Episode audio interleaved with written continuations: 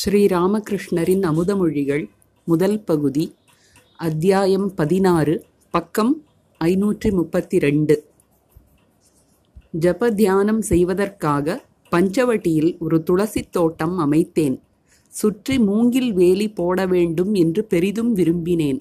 பிறகு பார்த்தால் கங்கையின் நீரேற்றத்தில் ஒரு கட்டு மூங்கிலும் கயிறுகளும் வந்து சரியாக பஞ்சவட்டிக்கு எதிரே ஒதுங்கியிருந்தன.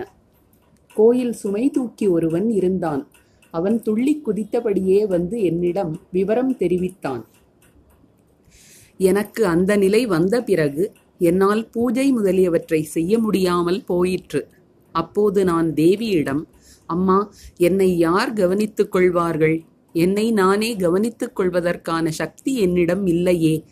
உன் பேச்சை கேட்க விரும்புகிறேன். பக்தர்களுக்கு உணவளிக்க விரும்புகிறேன். என் முன்னால் யாராவது எதிர்ப்பட்டால் அவருக்கு ஏதாவது கொடுக்க விரும்புகிறேன். அம்மா இதெல்லாம் எப்படி நடக்கும்? ஒரு பெரிய மனிதரை எனக்கு தா என்று கேட்டேன். அதனால் அல்லவா மதுர்பாபு இவ்வளவு சேவை செய்தார்? மேலும் அம்பிகையிடம் அம்மா எனக்கு இனி குழந்தை பிறக்காது. ஆனால் சுத்த பக்தனான ஒரு பையன் என்னுடன் எப்போதும் தங்கியிருக்க வேண்டும் என்று விரும்புகிறேன். அத்தகைய பையனை நீ எனக்கு தந்தருள் என்று கேட்டேன். அதனால்தான் ராக்கால் வந்தான். யாரெல்லாம் எனக்கு சொந்தமானவர்களோ அவர்களுள் சிலர் என்னில் ஓர் அம்சம் சிலர் ஒரு கலை. மீண்டும் ஸ்ரீ ராமகிருஷ்ணர் மாவுடன் பஞ்சவட்டியை நோக்கிச் சென்றார். வேறு யாரும் அவர்களுடன் இல்லை. மலர்ந்த முகத்துடன் பல்வேறு விஷயங்களை கூறிக்கொண்டே வந்தார் அவர். ஸ்ரீ ராமகிருஷ்ணர் மாவிடம். இதோ பார் காளி கோயிலிலிருந்து பஞ்சவடி பஞ்சவட்டி வரை வியாபித்திருந்த ஓர் அற்புத உருவத்தை ஒரு நாள் நான் கண்டேன். இதை நீ நம்புகிறாயா? மா வியப்பின் காரணமாக பேச்சற்று மௌனமாக இருந்தார். பஞ்சவட்டி மரங்களில் இருந்து சில இலைகளை பறித்து தமது சட்டைப்பையில் வைத்து கொண்டார். ஸ்ரீராமகிருஷ்ணர். அதோ ஒடிந்து போயிருக்கிறதே ஒரு கிளை.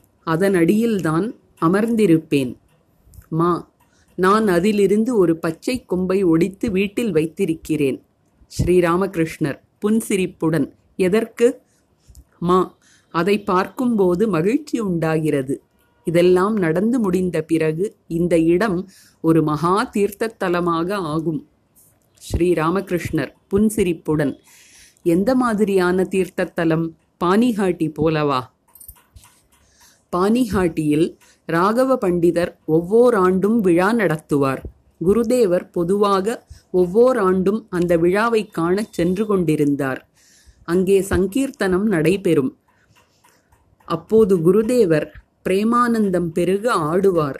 அது பக்தர்களின் அழைப்பை கேட்டு அமைதியாக இருக்க முடியாமல் ஸ்ரீ சைத்தன்யரே வந்து சங்கீர்த்தனத்தில் கலந்து கொண்டு தமது பிரேம வடிவை காட்டுவது போல் இருக்கும்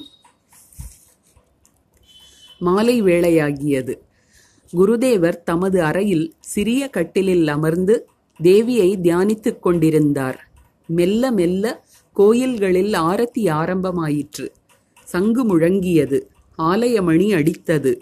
மா அன்றிரவு அங்கே தங்குவதாக இருந்தார். சிறிது நேரத்திற்கு பிறகு குருதேவர் மாவிடம் பக்தமாலாவை படித்துக் காட்டும்படி கூறினார். பக்தர்களின் வரலாற்று தொகுப்பு நூல். மா படிக்க ஆரம்பித்தார். ஜெயமல் என்ற மன்னன் ஸ்ரீ கிருஷ்ணரிடம் இதயபூர்வமான பக்தி கொண்டிருந்தான். அவரை ஷியாமள சுந்தரர் என்ற பெயரில் வழிபட்டு வந்தான். கிருஷ்ண பூஜைக்குரிய எல்லா நியம நிஷ்டைகளையும் விதிமுறை தவறாமல் ஸ்ரத்தையோடு கடைபிடித்து வந்தான். தனது இஷ்ட தெய்வத்திடம் ஆழ்ந்த பற்று கொண்ட அவன் மற்ற தேவதேவியரை பற்றி சிந்தித்ததே இல்லை. தினமும் பத்து மணி வரை பூஜையிலேயே கழிப்பான். இதனை அவன் எந்த காரணத்தை முன்னிட்டும் கைவிடாமல் செய்து வந்தான். ராஜ்யமே அழிந்தாலும் சரி செல்வம் முழுவதும் கரைந்து போனாலும் சரி இடியே விழுந்தாலும் சரி பூஜை வேளையில் அவன் வேறு எதையும் செய்ய மாட்டான். இந்த ரகசியத்தை அறிந்தான் பக்கத்து நாட்டு மன்னன். எனவே காலை நேரத்தில் ஜெயமல்லின் ராஜ்யத்தின் மீது படையெடுத்தான். ஜெயமல்லின் கட்டளை இல்லாததால் அவனது வீரர்களால் போரில் ஈடுபட முடியவில்லை. அவர்கள் வெறுமனே பார்த்து கொண்டிருந்தனர். மெல்ல மெல்ல பகைவர்கள் அகழி வரை வந்துவிட்டனர். ஆனால் ஜெயமல்லின் மனம் அதில் சிறிதும் போகவில்லை. ஜெயமல்லின் தாய் பயந்து போய் பரிதாபமாக தேம்பி தேம்பி அழுது கொண்டே அவனிடம் சென்று எல்லாம் அழிந்தது எல்லாம் தொலைந்தது. நீ இன்னும் இப்படி அசையாமல் அமர்ந்திருக்கிறாயே என்று அரற்றினாள் அதற்கு ஜெயமல் அமைதியாக அவளிடம் அம்மா நீ ஏன் கவலைப்படுகிறாய்? எனக்கு இந்த ராஜ்யத்தை தந்தவரே அதை திரும்ப எடுத்துக்கொண்டு விட நிச்சயித்திருந்தால் நான் என்ன செய்ய முடியும்? அதுபோலவே அவர் என்னை காப்பாற்ற நினைத்தால் யாராலும் அதை என்னிடம் இருந்து பறிக்கவும் முடியாது. என் முயற்சியால் என்ன நடந்துவிடும் என்று கூறிவிட்டான். அந்த வேளையில் ஷியாமள சுந்தரரே ஜெயமல்லின் குதிரை மீதேறி போருக்குச் சென்றார். தன்னந்தனியாகவே அவர் பகைவரை எதிர்த்து எதிரியின் படையை அழித்தார். பிறகு கோயிலுக்கு பக்கத்தில் குதிரையை கொண்டு வந்து நிறுத்திவிட்டு மறைந்து விட்டார். ஜெயமல் பூஜையை முடித்துவிட்டு வெளியில் வந்தபோது கோயிலுக்கு அருகில் தன் குதிரை கட்டப்பட்டிருந்ததையும் அது வேர்வை சொட்டச் சொட்ட நிற்பதையும் கண்டான். என் குதிரை மீது சவாதி சவாரி செய்தது யார்?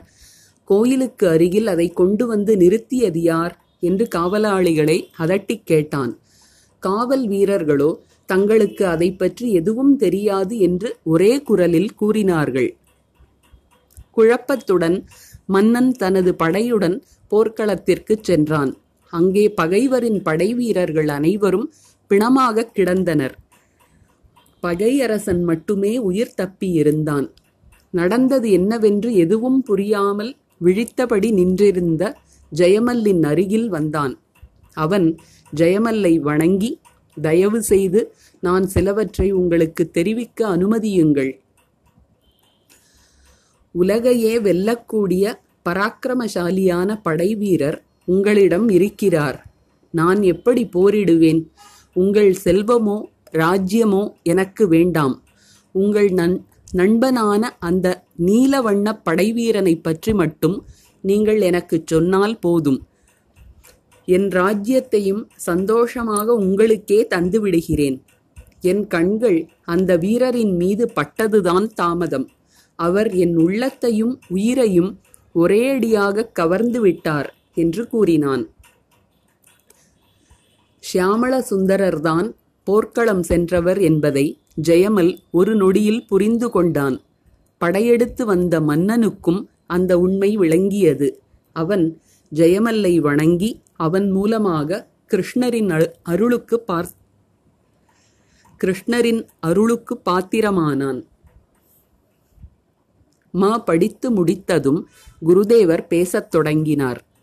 ஸ்ரீராமகிருஷ்ணர் இதிலெல்லாம் உனக்கு நம்பிக்கை இருக்கிறதா? கிருஷ்ணரே குதிரையில் சென்று பகைவர்களை கொன்றார் என்பதை நீ நம்புகிறாயா? மா பக்தன் ஏக்கத்துடன் பகவானை அழைத்தான் என்பதை நம்புகிறேன். ஆனால் அவர் குதிரை மீறேறி மீதேறி வந்ததை அனைவரும் பார்த்தார்கள் என்பதை எல்லாம் புரிந்து கொள்ள முடியவில்லை. அவரால் குதிரை மீறே குதிரை மீதேறி அங்கு வர முடியும். ஆனால் அங்கிருந்தவர்கள் உண்மையாகவே அவரை கண்டார்களோ என்னவோ? ஸ்ரீராமகிருஷ்ணர் புன்சிரிப்புடன் இந்த நூலில் பக்தர்களைப் பற்றி பல கதைகள் இருக்கின்றன. ஆனால் ஒரு தலைப்பட்சமாக இருக்கின்றன. இந்த நூல் தனது கருத்திலிருந்து வேறுபடுபவர்களை எல்லாம் பழிக்கிறது. மறுநாள் காலை தோட்டத்தில் குருதேவரும் மாவும் நின்றவாறே பேசிக் கொண்டிருந்தனர். மா அப்படியானால் நான் இங்கே வந்து தங்குகிறேன். ஸ்ரீராமகிருஷ்ணர். சரி நீங்களெல்லாம் இப்படி இங்கு வருகிறீர்களே இதன் பொருள் என்ன? பொதுவாக சாதுவை பார்க்க மக்கள் ஒரு தடவை போவார்கள். நீங்களெல்லாம் இப்படி அடிக்கடி வருகிறீர்களே இதன் பொருள் என்ன? மா பதில் சொல்லாமல் மௌனமாக இருந்தார். குருதேவரே பதில் அளித்தார். ஸ்ரீராமகிருஷ்ணர் மாவிடம் அந்தரங்க பக்தர்களுள் ஒருவனாக இல்லாவிட்டால் இப்படி வருவாயா என்ன? அந்தரங்கமானவன் என்றால் சொந்த உறவினன் தந்தை மகன் சகோதரன் சகோதரி போல் எனக்குச் சொந்தமானவன். நான் எல்லாவற்றையும் சொல்வதில்லை. எல்லாவற்றையும் சொல்லிவிட்டால் நீங்கள் எல்லாம் மீண்டும் வருவீர்களா என்ன? சுகதேவர் பிரம்மஞானம் பெறுவதற்காக ஜனகரிடம் சென்றார். ஜனகர் முதலில் தட்சிணையை எனக்கு தந்து விடு என்று கூறினார். அதற்கு சுகதேவர் உபதேசம் பெறுவதற்கு முன்னால் எப்படி தட்சிணை கொடுப்பது? என்று கேட்டார். ஜனகர் சிரித்துக்கொண்டே உனக்கு பிரம்மஞானம் ஏற்பட்ட பிறகு குரு சிஷ்ய உணர்வு உன்னிடம் எஞ்சியிருக்குமா என்ன? ஆகவேதான் நீ முதலில் தட்சிணை தர வேண்டும் என்றேன் என்று கூறினார். வளர்பிறை காலம் நிலவு உதித்து விட்டது. மா காளி கோயில் தோட்டப்பாதையில் உலவிக் கொண்டிருந்தார். பாதையின் ஒரு பக்கத்தில் குருதேவரின் அறை நகபத் மகிழ மரங்கள் பஞ்சவடி. மறுபக்கத்தில் நிலவொளியில் பிரகாசித்தபடி பிரவாகமாக பிரவாகமாகச் சென்று கொண்டிருந்தாள் புனித கங்கை. மா தமக்குத்தாமே சிந்தித்துக் கொண்டிருந்தார். உண்மையிலேயே இறைவனை காண முடியுமா? ஸ்ரீராமகிருஷ்ணரோ முடியும் என்று கூறுகிறார். நீ சிறிது முயன்றாலே அதாவது சிறிது சாதனை செய்தாலே யாரோ ஒருவர் வந்து இப்படி இப்படி செய் என்று உதவுவார் என்கிறார் அவர். நானோ திருமணமானவன். குழந்தைகள் வேறு இருக்கின்றன. என்னாலும் பகவானை அடைய முடியுமா? அவரது சிந்தனை தொடர்ந்தது. நிச்சயம் அடைய முடியும். அப்படி இல்லாவிட்டால் குருதேவர் சொல்வாரா? கடவுளின் அருள் இருக்குமானால் ஏன் முடியாது? இதோ என் முன்னால் இந்த உலகம் இருக்கிறது. சூரியன் சந்திரன் நட்சத்திரம் உயிர்கள் இருபத்து நான்கு தத்துவங்கள் இவையெல்லாம் எப்படி உண்டாயின? இவற்றை படைத்தது யார்? நான் யார்? எனக்கும் அவருக்கும் உள்ள தொடர்பு என்ன? இதையெல்லாம் அறிந்து கொள்ளாவிட்டால் வாழ்க்கை வீணே. ஸ்ரீ ராமகிருஷ்ணர் மனிதருள் சிறந்தவர். இப்படிப்பட்ட ஒரு மகாபுருஷரை என் வாழ்க்கையில் இதற்கு முன் பார்த்ததில்லை.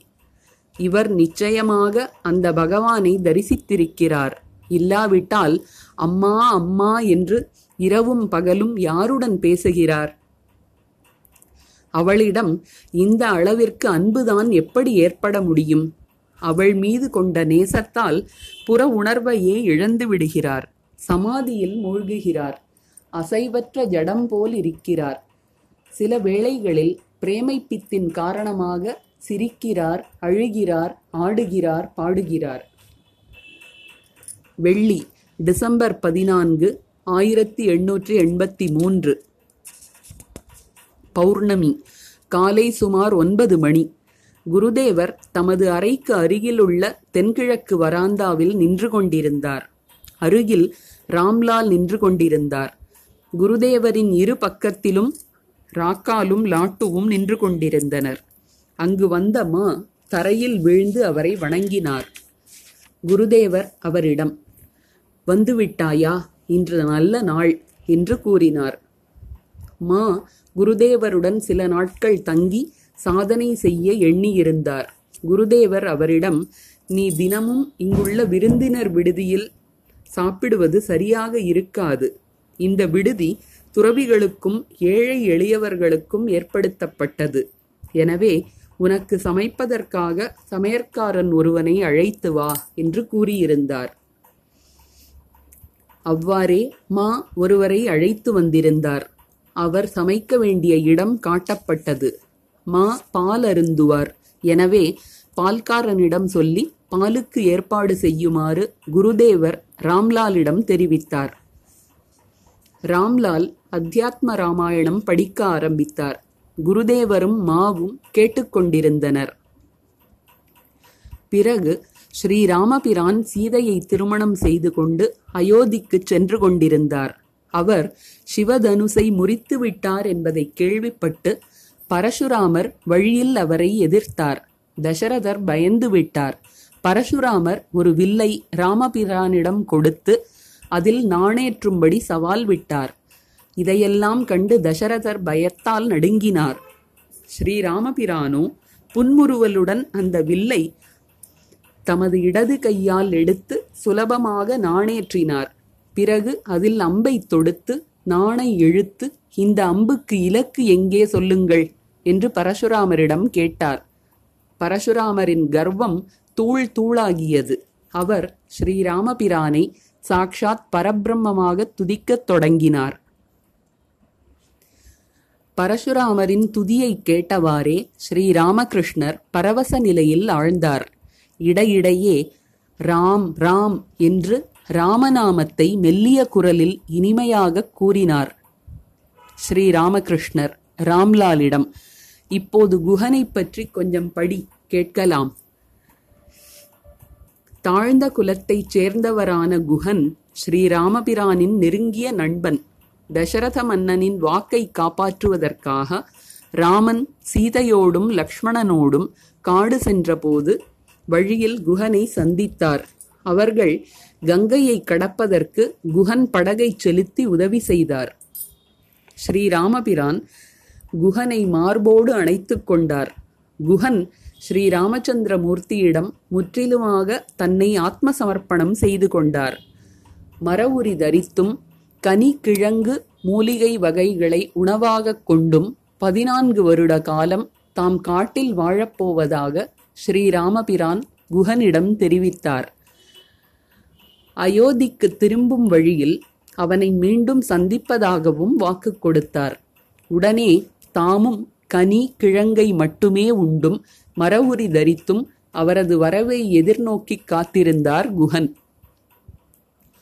பதினான்கு ஆண்டுகள் முடிந்த பின்னரும் ஸ்ரீராமன் திரும்பி வராததைக் கண்ட குஹன் தீ மூட்டினார். அதில் குதிக்க இருந்த சமயத்தில் ஸ்ரீராமதூதராக ஆஞ்சநேயர் அங்கே வந்து சேர்ந்தார். சிறிது நேரத்திற்குள்ளாகவே ஸ்ரீராமபிரானும் சீதா பிராட்டியும் புஷ்பக விமானத்தில் வந்து சேர்ந்தனர். அவர்களை கண்டதும் குஹன் எல்லையற்ற பேரானந்தத்தில் திளைத்தார். பகலுணவிற்குப் பிறகு ஸ்ரீராமகிருஷ்ணர் சிறிது ஓய்வு கொண்டார். மா அருகில் அமர்ந்திருந்தார். அப்போது டாக்டர் ஷியாமும் வேறு சிலரும் வந்தனர். குருதேவர் எழுந்து உட்கார்ந்து கொண்டு பேச ஆரம்பித்தார். ஸ்ரீராமகிருஷ்ணர் என்றென்றைக்குமே செயலில் ஈடுபட்டிருக்க வேண்டும் என்பதில்லை. பிஞ்சு தோன்றியவுடன் பூ தானாகவே உதிர்ந்து விடுவது போல் இறையனுபூதி கிடைத்த பிறகு செயல்கள் விலகிவிடுகின்றன இறையனுபூதி பெற்றவனிடம் சந்தியாவந்தனம் முதலான கிரியைகள் இருப்பதில்லை. சந்தியாவந்தனம் காயத்ரியில் ஒடுங்குகிறது. அப்போது காயத்ரி ஜபம் செய்தாலே போதும். காயத்ரி ஓங்காரத்தில் ஒடுங்குகிறது. அந்த நிலையில் காயத்ரி மந்திரத்தை கூட ஜபிக்க வேண்டியதில்லை. வெறுமனே ஓம் மட்டும் ஜபித்தாலே போதும். சந்தியாவந்தனம் முதலானவற்றை எவ்வளவு காலம் செய்ய வேண்டும்? ஹரிநாமத்தையோ ராமநாமத்தையோ உச்சரிக்கும்போது மயிர்கூச்செறிதல் கண்ணீர் மல்குதல் போன்றவை நிகழும் வரைதான். பணம் காசு கிடைப்பதற்காகவும் வழக்கில் ஜெயிப்பதற்காகவும் பூஜை முதலியன செய்கிறார்கள். அது நல்லதல்ல.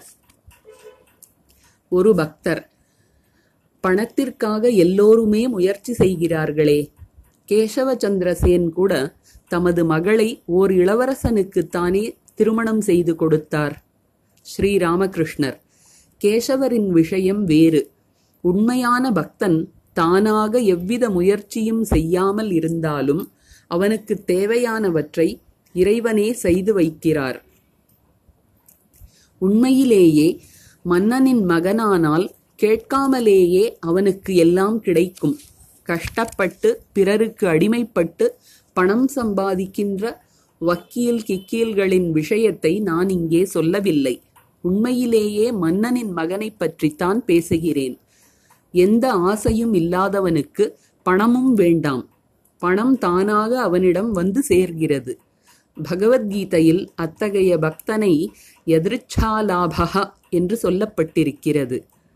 தானாக கிடைப்பதைக் கொண்டு திருப்தி அடைவான். எந்த ஆசையும் இல்லாத உண்மையான பிராமணன் தாழ்ந்த ஜாதியினர் வீட்டிலிருந்தும் உணவுப் பொருட்களை ஏற்றுக்கொள்வான். கிடைத்ததைக் கொண்டு திருப்தி அடைபவன் அவன். அவன் எதையும் விரும்புவதில்லை.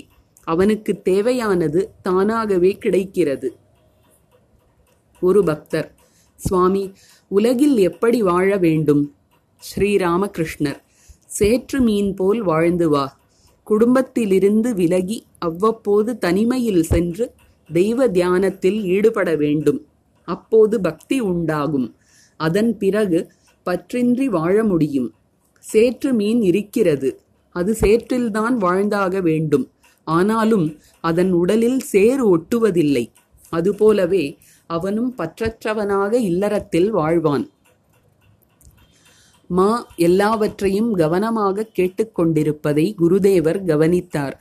ஸ்ரீராமகிருஷ்ணர் மாவை பார்த்து தீவிர வைராக்கியம் ஏற்பட்டால்தான் இறைவனை பெற முடியும். தீவிர வைராக்கியம் வந்தவனுக்கு வாழ்க்கை காட்டுத்தீயாக தோன்றுகிறது. எல்லாம் பற்றி எறிவது போன்ற உணர்வு. மனைவி மக்களெல்லாம் பாழுங்கிணறாக தென்படுகிறார்கள். உண்மையிலேயே அத்தகைய வைராக்கியம் வந்தவன் வீட்டை விட்டு போய்விடுகிறான். பற்றின்றி வாழ்வது என்பதெல்லாம் அவனுக்கு போதாது. காமினி காஞ்சனமே மாயை. மாயையை புரிந்து கொண்டால் அது வெட்கப்பட்டு ஓடிவிடும். ஒருவன் புலித்தோலை போர்த்திக் கொண்டு பயமுறுத்த வந்தான். ஆனால் மற்றவனோ டேய் நீ யார் என்று எனக்கு தெரியும். நீ நம்முடைய ஹரிதானே என்று கேட்டான். அவ்வளவுதான். புலிவேஷக்காரன் சிரித்துக்கொண்டே வேறு ஒருவனை பயமுறுத்துவதற்காகச் சென்றான். பெண்கள் அனைவரும் சக்தியின் வடிவங்கள். அந்த ஆதிபராசக்தியே பெண்களாக விளங்கிக் கொண்டிருக்கிறாள். பெண் வடிவம் தாங்கியிருக்கிறாள். ஓ ராமா ஆண்களெல்லாம் நீ பெண்களெல்லாம் சீதை. நீ இந்திரன் சீதை இந்திராணி. நீ சிவபெருமான் சீதை பார்வதி தேவி. நீ ஆண் சீதை பெண். எங்கெல்லாம் ஆண்மை உள்ளதோ அங்கெல்லாம் நீ விளங்குகிறாய். எங்கெல்லாம் பெண்மை உள்ளதோ அங்கெல்லாம் சீதை விளங்குகிறாள். இதற்கு மேலும் என்ன சொல்ல? என்று நாரதர் போன்றோர் ஸ்ரீராமனை துதித்ததாக அத்தியாத்ம ராமாயணத்தில் கூறப்பட்டுள்ளது. பக்தர்களிடம் விரும்புவதால் மட்டுமே துறந்துவிட முடியாது. முன்வினை பயன் சம்ஸ்காரம் போன்றவையும் இருக்கின்றன. ஒரு மன்னனிடம் யோகி ஒருவர் நீ என்னுடன் தங்கி பகவானை தியானம் செய்வதில் ஈடுபடு என்று கூறினார். அதற்கு அந்த மன்னன் சுவாமி அது முடியும் என்று தோன்றவில்லை. என்னால் உங்களோடு வாழ முடியும். ஆனால் எனக்கு இன்னும் இன்ப நாட்டம் இருக்கிறது. நான் இந்த காட்டில் வாழ ஆரம்பித்தால் இந்த இடத்திலும் ஒரு ராஜ்யத்தை ஏற்படுத்தி விடுவேன். எனக்கு இன்னும் போகத்தில் ஆசை உள்ளது என்று கூறினான். நடவர் பாஞ்சா சிறுவனாக இருந்தபோது இங்குள்ள தோட்டத்தில்தான் பசுக்களை மேய்த்து வந்தான். அவனுக்கு இன்ப நாட்டம் தீவிரமாக இருந்தது. ஆதலால் ஆமணக்கு எண்ணெய் செக்கு ஒன்று வைத்தான். இப்போது ஏராளம் பணமும் சேர்த்து விட்டான். ஆலம் பஜாரில் அவனுடைய எண்ணெய் வியாபாரம் மிக நன்றாக நடந்து வருகிறது. ஒரு சம்பிரதாயத்தில் பெண்களுடன் சாதனை செய்யும் வழக்கம் இருக்கிறது. கர்த்தாபஜா சம்பிரதாய பெண்கள் இருந்த இடத்திற்கு என்னை ஒரு சமயம் அழைத்துச் சென்றார்கள். எல்லோரும் என் அருகில் வந்து உட்கார்ந்து கொண்டார்கள். நான் அவர்களை அம்மா அம்மா என்று அழைத்ததும் அவர்கள் தங்களுக்குள் இவர் பிரவர்த்தகர் இன்னும் வழி தெரியவில்லை என்று பேசிக்கொண்டார்கள் அவர்கள் கருத்துப்படி கற்றுக்குட்டியாக இருப்பவன் பிரவர்த்தகன் அடுத்து சாதகன் அடுத்து சித்தரில் சித்தன். வைஷ்ணவ சரணின் அருகில் சென்று ஒரு பெண் அமர்ந்தாள். அதை பற்றி கேட்டபோது அவர் அவள் தன்னை சிறுமியாக கருதியவள் என்றார். மனைவி பாவனையை கைக்கொள்பவன் விரைவில் வீழ்ச்சியடைகிறான். தாய் பாவனை தூய பாவனை. காசாரி பாடாவிலிருந்து வந்திருந்த பக்தர்கள் எழுந்தனர். நாங்கள் போய் வருகிறோம். காளி தேவியையும் மற்ற தெய்வங்களையும் தரிசித்துவிட்டுச் செல்கிறோம் என்று கூறி குருதேவரிடம் விடைபெற்றுச் சென்றனர். பஞ்சவட்டியிலும் காளி கோயிலைச் சேர்ந்த மற்றும் சில இடங்களிலும் மா தனிமையில் உலவிக் கொண்டிருந்தார். சிறிது சாதனை செய்தாலே கடவுளை காண முடியும் என்று குருதேவர் கூறியிருந்தார். அதை பற்றிதான் சிந்திக்கிறாரா? தீவிர வைராக்கியம் பற்றிய விஷயமும் உள்ளது. மாயையை புரிந்து கொண்டால் அது தானாகவே ஓடிவிடுமா? பிற்பகல் மூன்றரை மணி இருக்கும். மா குருதேவரின் அறைக்கு மீண்டும் வந்தார். பிரவுட்டன் பள்ளியிலிருந்து ஓர் ஆசிரியர் சில மாணவர்களை அழைத்துக் கொண்டு குருதேவரை தரிசிக்க வந்தார். அவர்களுடன் குருதேவர் பேசிக் கொண்டிருந்தார். இடையிடையே அந்த ஆசிரியர் கேள்வி கேட்டார். உருவ வழிபாடு பற்றி பேச்சு நடந்தது. ஸ்ரீராமகிருஷ்ணர் ஆசிரியரிடம் சிலையை வழிபடுவதில் என்ன தவறு? எங்கே அஸ்தி பாதி பிரியம் இருக்கிறதோ அங்கே இறைவனின் வெளிப்பாடு இருப்பதாக வேதாந்தம் கூறுகிறது. அஸ்தி இருப்பது பாதி பிரகாசிப்பது பிரியம் ஆனந்தமளிப்பது. எனவே இறைவனைத் தவிர வேறு ஒன்றும் இல்லை. இன்னும் பாருங்கள் சிறுமியர் எவ்வளவு காலம் பொம்மை விளையாட்டு விளையாடுவார்கள்? திருமணமாகாத வரைதானே திருமணமாகிவிட்டால் பொம்மைகளை எல்லாம் பெட்டியில் போட்டு மூடி வைத்து விடுகிறார்கள். அதுபோல் இறையனுபூதி கிடைத்துவிட்டால் பிறகு உருவ வழிபாட்டிற்கு என்ன தேவை? மாவை பார்த்து அனுராகம் வந்துவிட்டால் இறையனுபூதி கிடைக்கிறது. தீவிர மன ஏக்கம் வேண்டும். தீவிர மன ஏக்கம் உண்டாகுமானால் மனம் முழுவதும் கடவுளை நாடிச் செல்கிறது. ஒருவனுக்கு மகள் ஒருத்தி இருந்தாள். மிகச் சிறு வயதிலேயே அவள் விதவையாகி விட்டாள். கணவனின் முகத்தை கூட அவள் பார்த்ததில்லை. மற்ற பெண்களின் கணவன் வருவதையெல்லாம் அவள் காண்பாள். ஒரு நாள் அவள் தன் தந்தையிடம் அப்பா என் கணவர் எங்கே? என்று கேட்டாள். அதற்கு அவளது தந்தை அம்மா கோவிந்தன் தான் உன் கணவன். நீ அவனை கூவி அழைத்தால் அவன் உன்னிடம் வருவான் என்று பதிலளித்தார். இதை கேட்டதும் அந்தச் சிறுமி ஓர் அறைக்குள் சென்று கதவை மூடித் தாழிட்டு கொண்டு ஏ கோவிந்தா என்னிடம் வா. உன்னை எனக்கு காட்டு. நீ ஏன் வராமல் இருக்கிறாய்? என்று கதறி அழுது புலம்பி அழுது புலம்பினாள். அந்தச் சிறுமியின் ஏக்கத்திற்கு பகவானால் செவிசாய்க்காமல் இருக்க முடியவில்லை. அவளுக்கு காட்சி தந்து அருள் புரிந்தார். குழந்தையைப் போல் நம்பிக்கை வேண்டும். தாயை காண்பதற்காக அது எவ்வளவு ஏங்கி தவிக்கிறது. அத்தகைய ஏக்கம் வேண்டும். அந்த ஏக்கம் வந்துவிட்டால் அருணோதயம் ஆகிவிட்டது. விரைவில் சூரியன் உதித்து விடுவான். இந்த ஏக்கத்தை தொடர்ந்து இறைக்காட்சி கிடைக்கிறது. ஜட்டிலன் என்ற சிறுவனின் கதை உள்ளது. அவன் பள்ளி செல்பவன். சிறிது தூரம் காட்டு வழியாகப் போக வேண்டும். அவனுக்கு பயமாக இருந்தது. அவன் தன் பயத்தைப் பற்றி தாயிடம் சொன்னான். அதற்கு அவள் நீ ஏன் பயப்படுகிறாய்? கண்ணனை அழைத்துக்கொள் என்று கூறினாள். அதற்கு அந்தச் சிறுவன் அம்மா அந்த கண்ணன் யார்? என்று கேட்டான். அவன் உன் அண்ணன் என்று பதில் சொன்னாள் தாய். மறுநாள் ஜட்டிலனுக்கு காட்டு வழியில் பயம் வந்ததும் ஓ அண்ணா கண்ணா என்று கூப்பிட்டான். ஆனால் யாரும் வரவில்லை. அவ்வளவுதான். உரத்த குரலில் கதறி அழத் தொடங்கினான். அண்ணா கண்ணா நீ எங்கே இருக்கிறாய்? இங்கே வா. எனக்கு மிகவும் பயமாக இருக்கிறது என்று அழைத்தான். அதற்கு பிறகும் கண்ணனால் வராமல் இருக்க முடியவில்லை. இதோ நான் இங்கேதான் இருக்கிறேன். நீ ஏன் பயப்படுகிறாய்? என்று கூறி அவனுடன் சென்று பள்ளி செல்லும் வழியில் விட்டான். பிறகு ஜட்டிலனிடம் தம்பி பயப்படாதே. நீ கூப்பிடும்போது நான் வருவேன் என்று சொல்லிச் சென்றான். இதுதான் குழந்தையின் நம்பிக்கை. இதுதான் மன ஏக்கம். ஒரு பிராமணன் வீட்டில் பூஜை செய்து வந்தான். ஒரு நாள் அவன் ஏதோ காரியமாக வெளியூர் செல்ல வேண்டியிருந்தது. எனவே தன் இளைய மகனிடம் இன்று நீ நைவேத்தியம் வை. பகவானுக்கு உணவு கொடு என்று சொல்லிவிட்டுச் சென்றான்.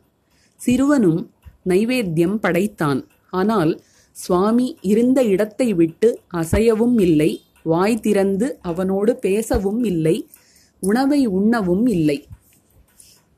சுவாமி தமது பீഠத்திலிருந்து எழுந்து வந்து சாப்பிடுவார் என்று நினைத்து சிறுவன் அங்கேயே உட்கார்ந்து நீண்ட நேரம் காத்து கொண்டிருந்தான். நேரம்தான் ஆயிற்றே தவிர சுவாமி என்னவோ தமது பீடத்திலிருந்து எழுந்திருக்கவே இல்லை.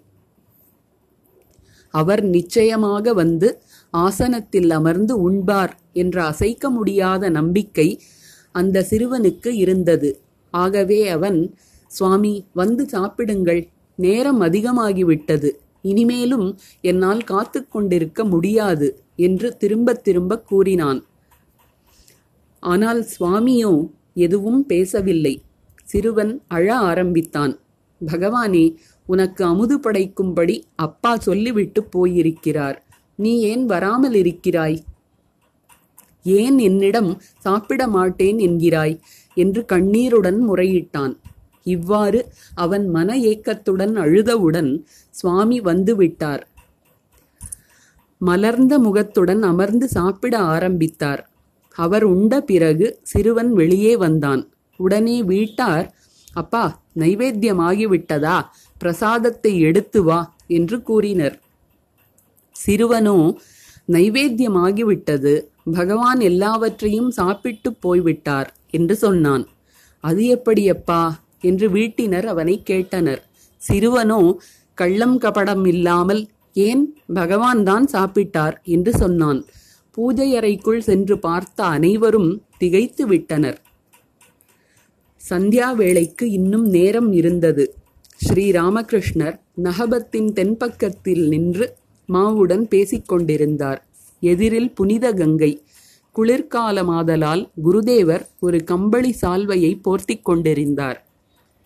ஸ்ரீ ராமகிருஷ்ணர் நீ என்ன பஞ்சவட்டியில் இருக்கும் குடிசையிலா படுக்கப் போகிறாய்? மா நகபத்தின் மாடி அறையை தரமாட்டார்களா? கோயில் அதிகாரியிடம் மாவை பற்றி தெரிவித்து அவர் தங்குவதற்கு ஓர் இடத்தை ஏற்பாடு செய்ய எண்ணினார் குருதேவர். அந்த அறை மாவிற்கு பிடித்த இடமாகும். அவர் கவியுள்ளம் படைத்தவர். அந்த அறையிலிருந்து நிர்மல கங்கை நீல ஆகாயம் நிலவொளி மலர் மரங்கள் அனைத்தையும் ஒருசேரக் காண முடியும். ஸ்ரீராமகிருஷ்ணர் ஏன் தரமாட்டார்கள்? ஆனால் பஞ்சவட்டி குடிசையில் எவ்வளவோ ஹரிநாம ஜபமும் தியானமும் நடைபெற்றிருக்கின் நடைபெற்றிருக்கின்றன. அதனால்தான் அந்த இடத்தை உனக்கு கூறினேன். குருதேவரின் அறையில் சாம்பிராணி புகை போடப்பட்டது. சிறிய கட்டிலில் அமர்ந்து அவர் தியானத்தில் ஈடுபட்டார். ராக்கால் லாட்டு ராம்லால் ஆகியோரும் மாவும் வந்து தரையில் அமர்ந்தனர். குருதேவர் மாவிடம் விஷயம் இதுதான். இறைவனிடம் பக்தி செலுத்த வேண்டும். அவரை நேசிக்க வேண்டும் என்று கூறினார்.